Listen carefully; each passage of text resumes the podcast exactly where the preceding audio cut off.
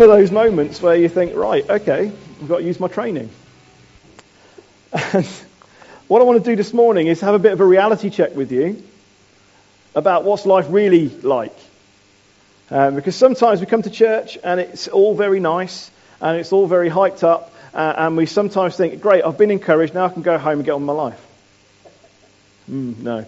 Okay, so um, a guy called, I don't even know if this was a man, I'm assuming it was, Saint Irenaeus. Famous quote, alert. The glory of God is man fully alive. The glory of God is man fully alive. John 10:10, 10, 10, famous verses from the New Testament. Jesus says, I have come that they may have life and have it to the full. Ooh, okay. So now we've got some correlation here. The glory of God is man fully alive, and Jesus said, I have come that they may have life and have it to the full.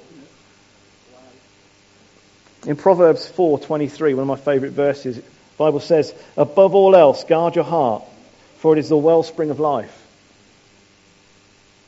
But I want to challenge you this morning. Are you experiencing life to the full? Or are you living in the same world as me? Where tomorrow morning I'm going to wake up very, very early. Before I'm ready to wake up, I'm going to make a long journey across the countryside to my place of work. It's going to be bleak and grey, like most December days in England. And I've got to go about my daily work with people who don't know God. That's my reality. So I've got to do something to deal with that.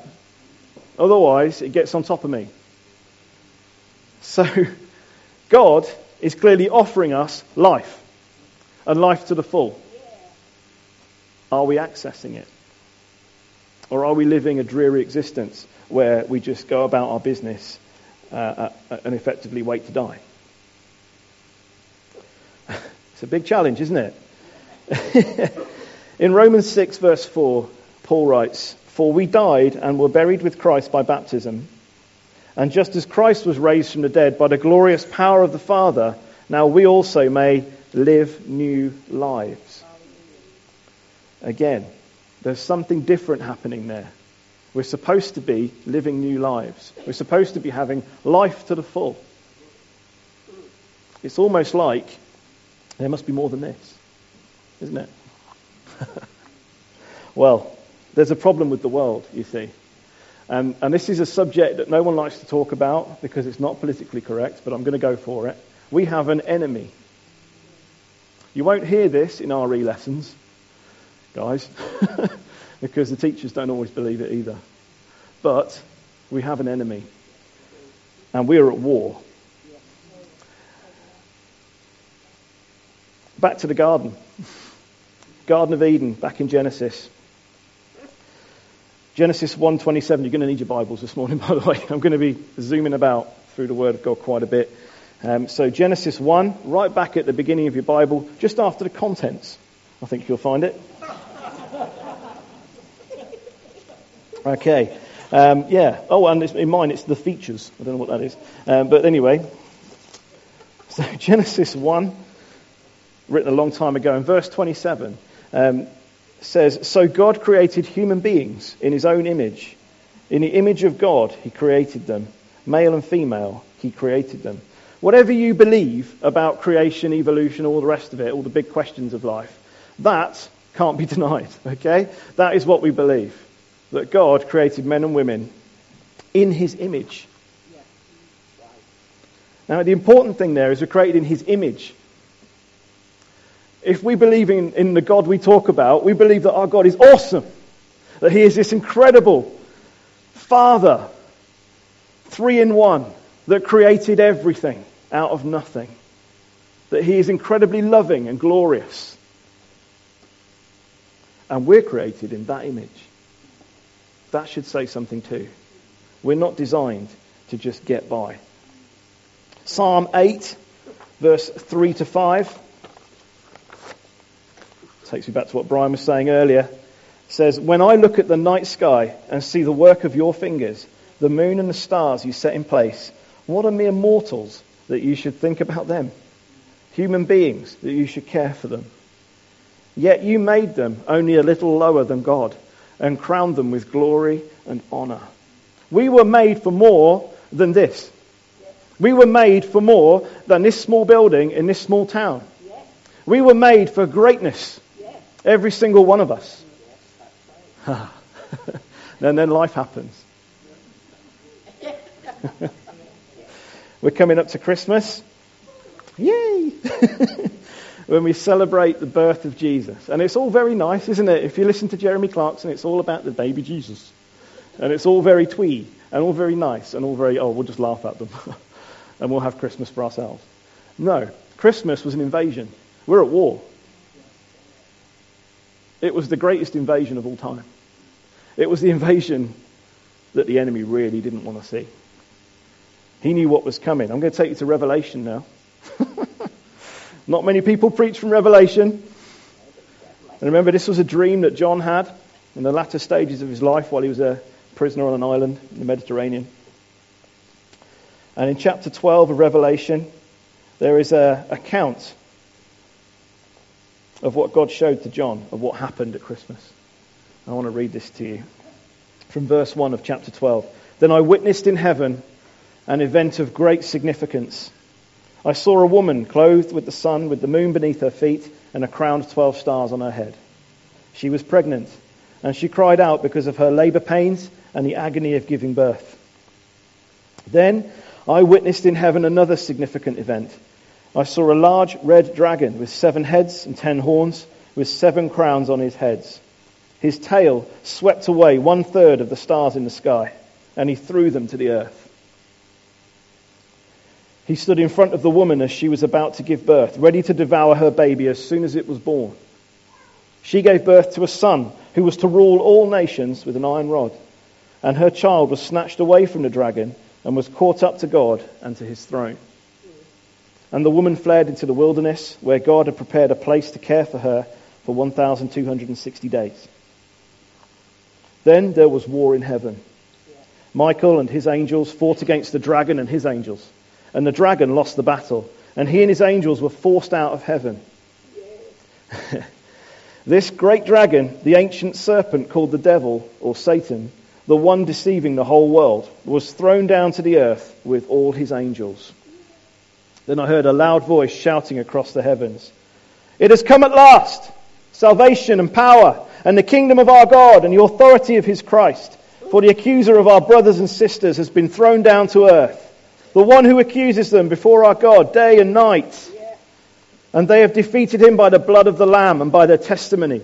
And they did not love their lives so much that they were afraid to die. Therefore rejoice, O heavens, and you who live in the heavens rejoice. But terror will come on the earth and the sea, for the devil has come down to you in great anger, knowing that he has little time. When the dragon realized that he had been thrown down to the earth, he pursued the woman who had given birth to the male child. But she was given two wings like those of a great eagle so she could fly to the place prepared for her in the wilderness. There she would be cared for and protected from the dragon for a time, times, and half a time. Then the dragon tried to drown the woman with a flood of water that flowed from his mouth, but the earth helped her by opening its mouth and swallowing the river that gushed out from the mouth of the dragon. And the dragon was angry at the woman and declared war with the rest of her children all who keep God's commandments and maintain their testimony for Jesus. Are you getting this like I'm getting this? Then the dragon took his stand on the shore beside the sea.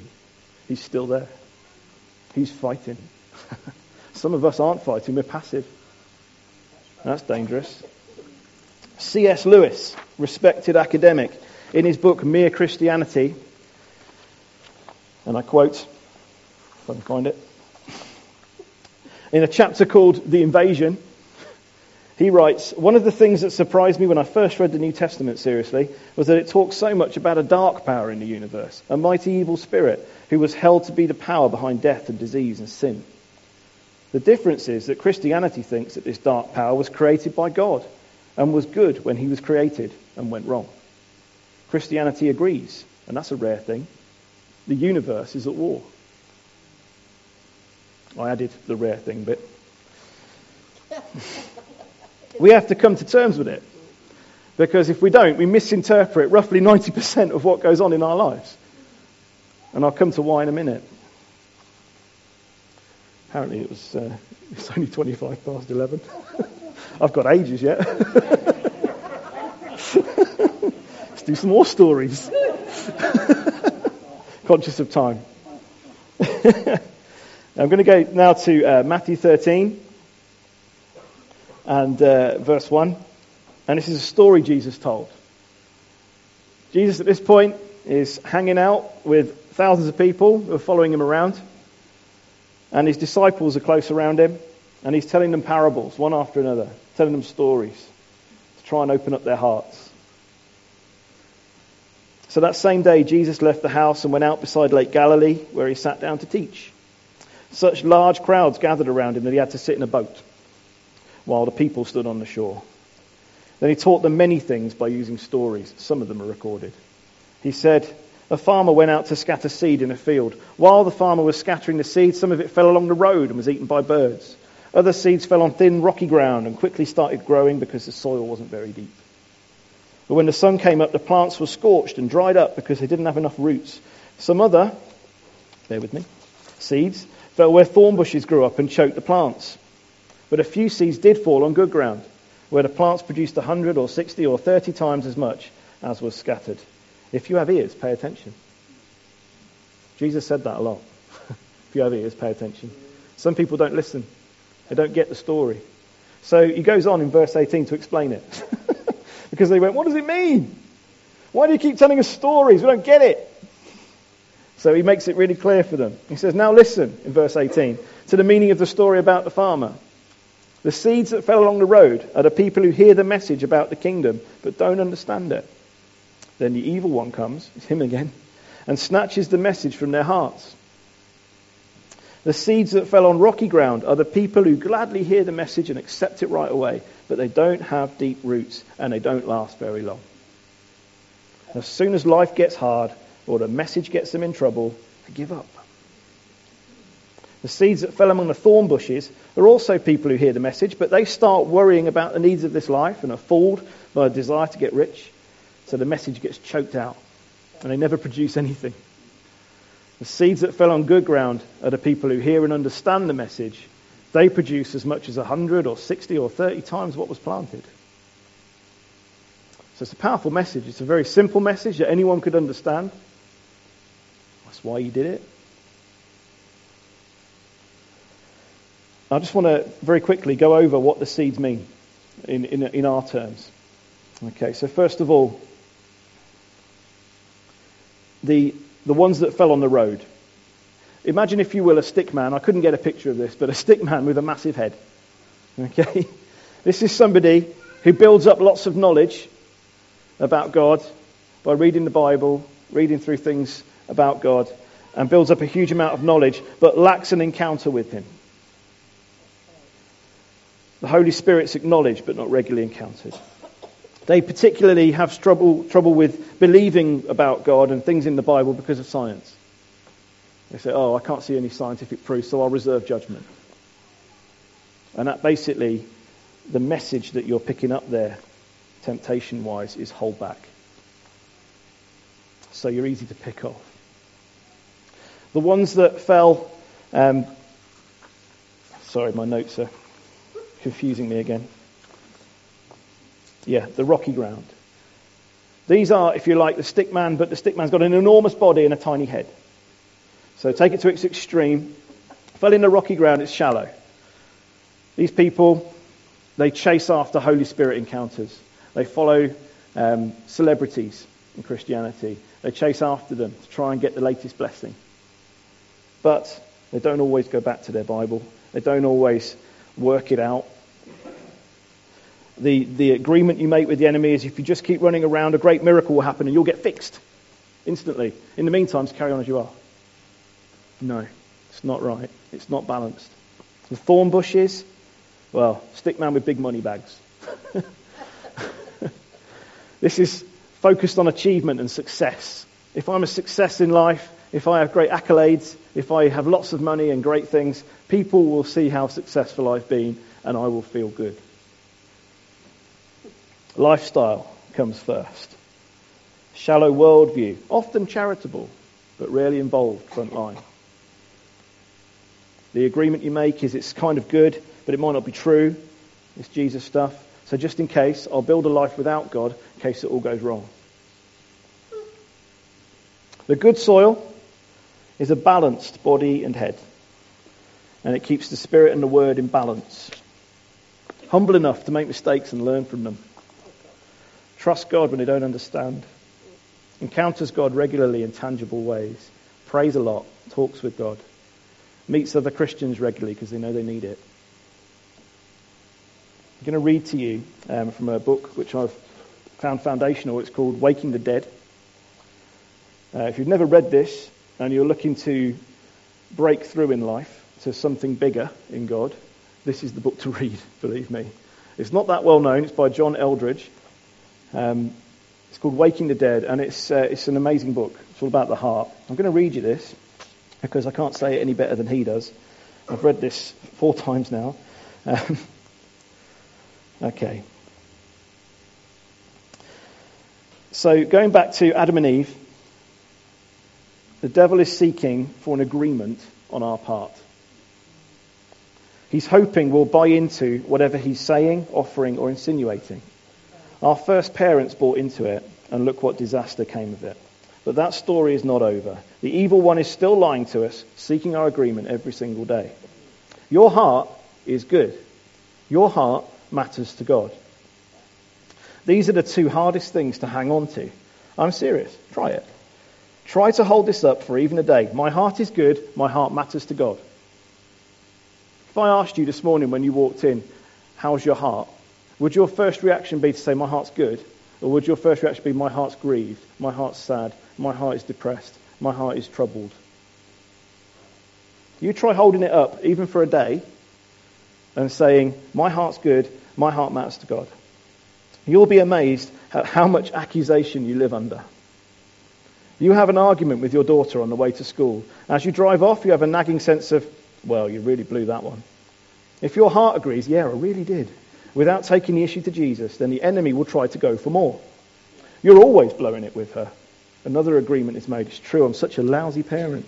Keep this up, and your whole day's tanked in about five minutes. The enemy will take any small victory he can get. It moves from you did a bad thing to you are bad, or weak, or ugly, or prideful. You know how it goes.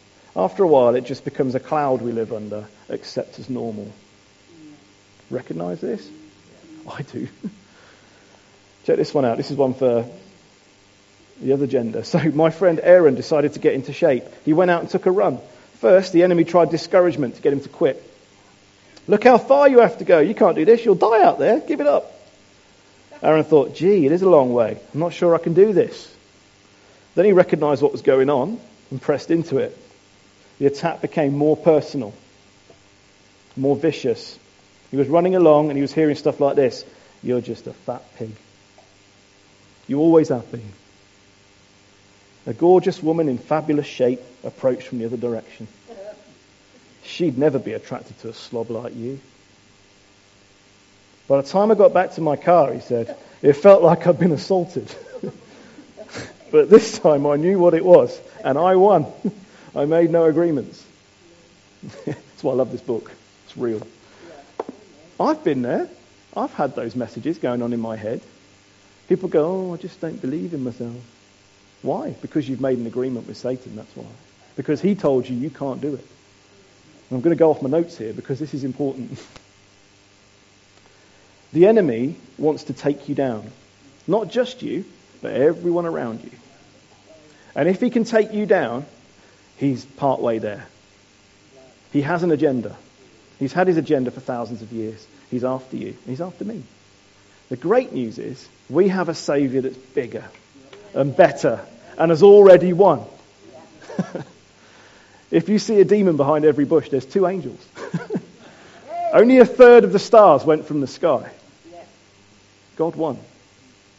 But there is a battle going on, and your enemy is angry. He's angry with you because you're doing good things. And he'll do everything he can to undermine and chip away at you and look for you to agree with him that you can't do it. Question is, are we fighters or are we going to be passive? Because if we're passive, he'll roll over you. He's been doing it for a long time and he's taken down better men than you. You know, it's something I have to tell myself very regularly. And I saw this quote this week. I can't remember who said it, but it was if there's one thing I've learned in life, son, it's there is a God and I'm not him. it's a great quote. I think it was on Facebook this week. Stays with you, that sort of thing. I am not him. I can't do what God does, but he can. And if I allow him to take control of the thoughts coming through my mind, as well as my actions and, and everything else I do, if I take my thoughts to him before they take root, he can go, No, Steve, that's, that's not true. Okay, your heart is good, and your heart matters to God. Your heart is good, and your heart matters to God. Okay. Okay, I'm going to read you one more thing before I finish because time's getting on. According to the clock, it's 25 to 12. So, treating your heart for the treasure it is. Above all else, guard your heart. We heard at the beginning, Proverbs 4:23. We usually hear this with a sense of keep an eye on that heart of yours, in the way you'd warn a deputy watching over some dangerous outlaw or a bad dog the neighbours let run. Don't let him out of your sight. Having so long believed our hearts are evil, we assume the warning is to keep us out of trouble. So we lock up our hearts and throw away the key and then try to get on with living. Hmm. But that isn't the spirit of the command at all. It doesn't say guard your heart because it's criminal. It says guard your heart because it's the wellspring of your life. Because it is a treasure. Because everything else depends on it. How kind of God to give us this warning, like someone's entrusting to a friend something precious to him with the words, be careful with this. It means a lot to me.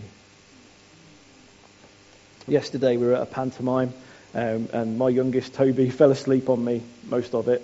Um, in the second half, it got a bit more exciting. He did switch off for a while, so he wanted to go home, but then he came back because they started doing some good stuff. Um, and then it got to the point where um, they, they set off the glitter. And they had these little guns up on their gallery, and all this like ticker tape came down.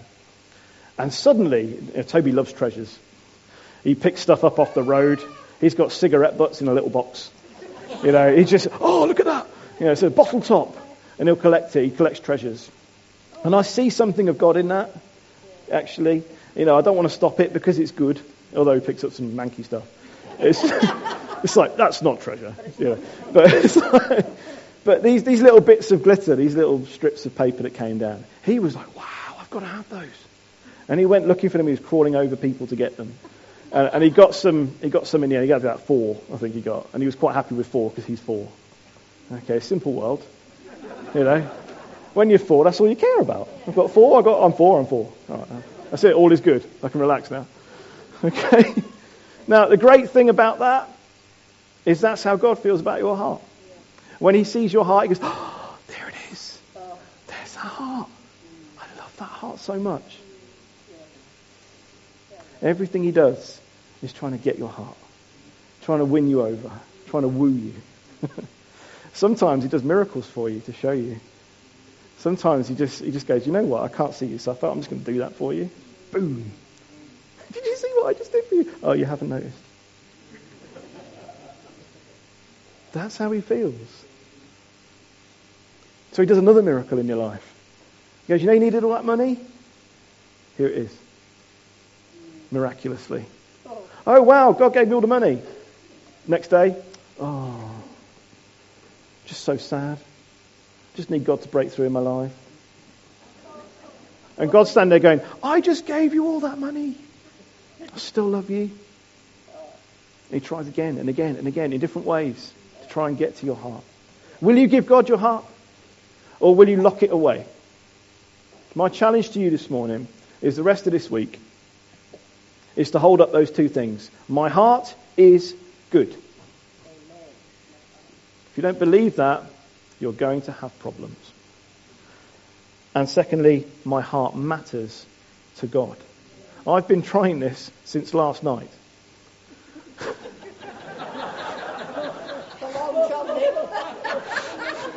Don't look at my wife. Don't look at my wife. since last night, I've been acutely aware of my weaknesses, shall we say. Somebody keeps pointing them out to me. It's not Lucy. So, from the moment I opened my eyes this morning, I've been accused. But why? I was expecting it actually. Because I went to bed last night, I was like, God, I know what's going to happen tomorrow. Because I've been praying about this, and I knew there's going to be something. And from the moment I woke up this morning, you're selfish, you're ungrateful. You just, you just want, you just take, take, take. You give nothing back. You don't even parent your kids properly. Whoa, one after another. And somehow I've got to this morning without accepting any of them. So I'm doing okay. But now the challenge is yours. Yeah. I know what's going on. So the key thing is tomorrow morning, when I, when you wake up tomorrow morning, in, in your case, in the afternoon when you wake up. So, sorry, little dig there. Had to do it. What are you going to do tomorrow? Because that's when the attack comes. The attack comes unexpectedly because your enemy's not, not stupid. He knows you're strong now. He'll leave you alone for a bit now, probably. but he'll go for you later. When you let your guard down, when the telly's on late tonight, and everyone else has gone to bed, blokes, and you think, I might just watch that movie. It's got some naughty bits in it. It's a decision to make, isn't it? Do I stay up, watch that film that I shouldn't really watch, or just go to bed? Yeah. You know, that's when he'll come and he'll go, You don't need to sleep. You're wide awake. Get the film on.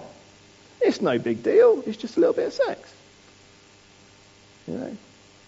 That's how he does it, guys. And he's done it to me just as much as he does it to you. So don't think I'm perfect. I'm not. But we need to be aware that we have an enemy. He's angry. Just like my dog is grumpy all the time. He's angry.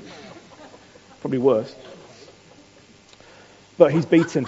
And because he's beaten, he's more angry. He's trying to do everything he can to limit the victory that God has got. And we need to turn the tables on him all the time. Okay? Don't be afraid because you don't need to be afraid. You have a God that's already won the battle. But you do need to be alert. You need to be switched on in your life. You need to be balanced between the Spirit and the Word. So when you have an experience with the Holy Spirit, relate it to the Bible. What is this? What is God saying to me? Pray about it. Don't just go, yeah, great, I had another, fell on the floor again. It's so shallow, isn't it? What was God doing down there? Something, clearly. When God gives you a miracle, praise Him for it. Let everybody know. Tell everyone how great He is and give Him your heart. That's all I'm going to say this morning. Have a great week. And I hope that encourages you.